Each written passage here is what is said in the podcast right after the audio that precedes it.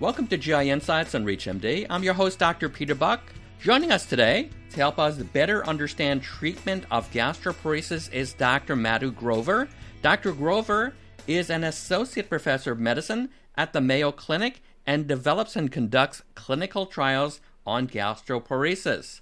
Dr. Grover is also the lead author of Gastroparesis, a turning point in understanding and treatment, published in Gut in 2019. Welcome back to the program, Dr. Grover. Thanks, Dr. Buck. So, Dr. Grover, let's focus on the treatment of gastroparesis today. Do you use metoclopramide in your practice?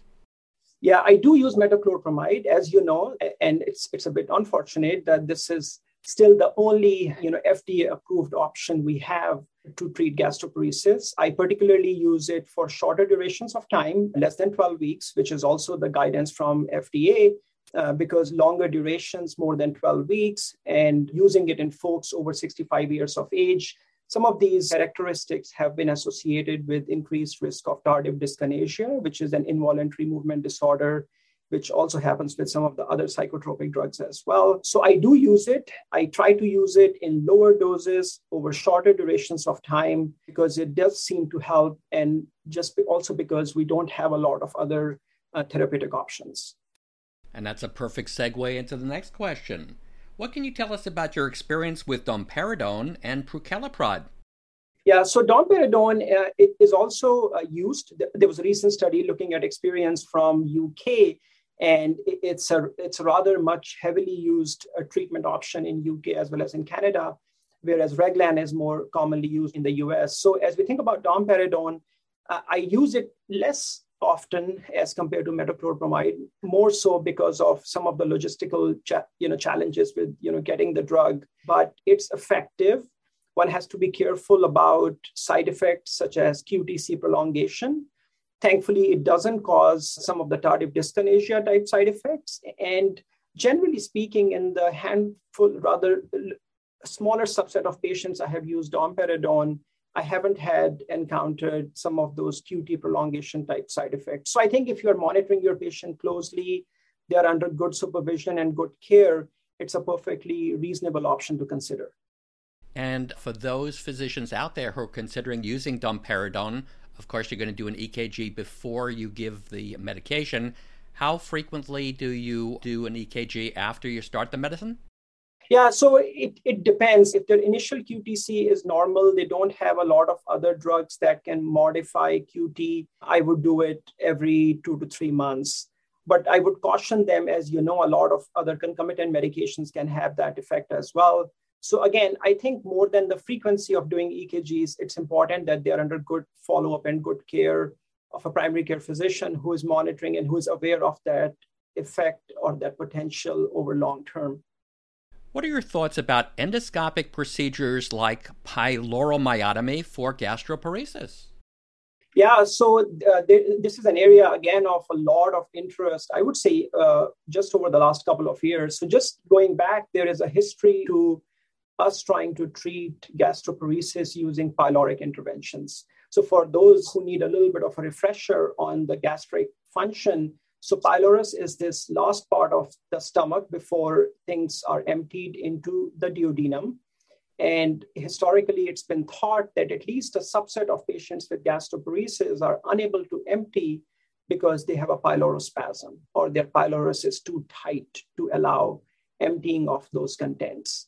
So, dating back in the day and even until now, there are some practitioners who frequently or at least uh, once would try a Botox injection in the pylorus to see if, if you know, relieving that pylorospasm would help with the symptoms in gastroparetic patients. So when we started doing uh, these injections early on in uncontrolled or sort of open label fashion, we saw that some of our patients were improving. But unfortunately, as uh, you know, evidence grew, and as we started getting randomized clinical control trials, we didn't see a clear uh, superiority of Botox over placebo. So, you know, that's sort of the history behind trying to intervene on the pylorus. There have been other strategies like pyloric dilation using a balloon. But more recently, particularly our endoscopy community started doing GPOEMs, which is essentially a third space endoscopy. This is fashioned after surgeries done in the esophagus for achalasia, which is another disorder at that gastroesophageal junction uh, where the where the lower esophagus doesn't relax very well. So we knew from our experience doing these myotomies for esophagus that it does help with the symptoms. So an extrapolation of that became what about if we were to enter into the pyloric channel underneath the mucosa and try to really cut that pyloric ring or pyloric muscle, not cut it all the way, but cut it enough so that that pylorus isn't any more restrictive. So that has led to a lot of studies recently. I, I would say over 10 to 15 studies, both uh, open labeled as well as more recently some randomized controlled trials. And what's clear is that in a subset of patients, it works. Okay. And now the difficult part comes where we are trying to define who is that subset and what are the clinical features, what are their physiological parameters, if there are any and how can we educate ourselves better in trying to define that population that benefits from the gastric peroral endoscopic myotomy? There was a randomized trial which actually showed that at 12 months, close to 55, 60% patients felt better. Uh, in about half of those patients, the gastric emptying had actually normalized, which is phenomenal. If you think about how deep that unmet need is in this area of gastroparesis. Folks are now trying to do sophisticated measurements of the pyloric channel using things like endoflip, which is sort of trying to understand with a balloon the distensibility of the pylorus and trying to see if any of these things would predict. But I think much more needs to be done using things like endoflip or a high resolution gastroduodenal manometry catheter that really gives you sophisticated information of what's happening in that part of the gut to really try to understand what's the subset of patients who are most likely to benefit?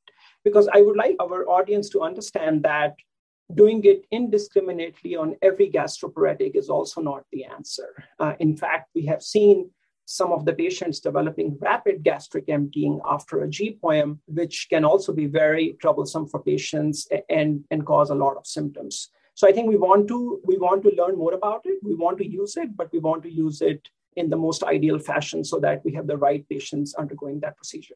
So, caution sign ahead before thinking about pyloromyotomy. So, before we close, do you have any final thoughts or takeaways on gastroparesis you would like to share with our audience today?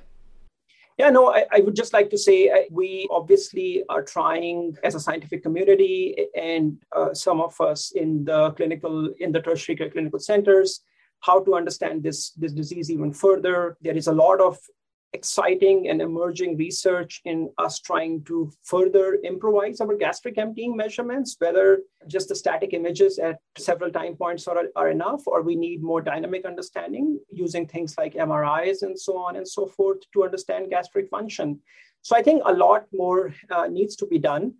That said, I think we are at an exciting juncture where we are learning a ton about its pathophysiology. And as I said, how we can disease modify rather than just treat symptoms on a short term basis? How can we do things that really get to the root cause of the problem? And I think we are learning as we learned, as it took us about 10 to 15 years to learn this much about gastroparesis, I think we are also at an exciting juncture where we are learning much more about dyspepsia. So, functional dyspepsia, as you know, the term indicates it's functional in nature or we don't understand why it's happening. But I think within that functional dyspepsia category, there would be a subset of patients that are more in that gastroparesis like spectrum, and there might be others that are driven by other causes. So I think a lot more needs to be done. I think our patients deserve better eh, treatments and more options.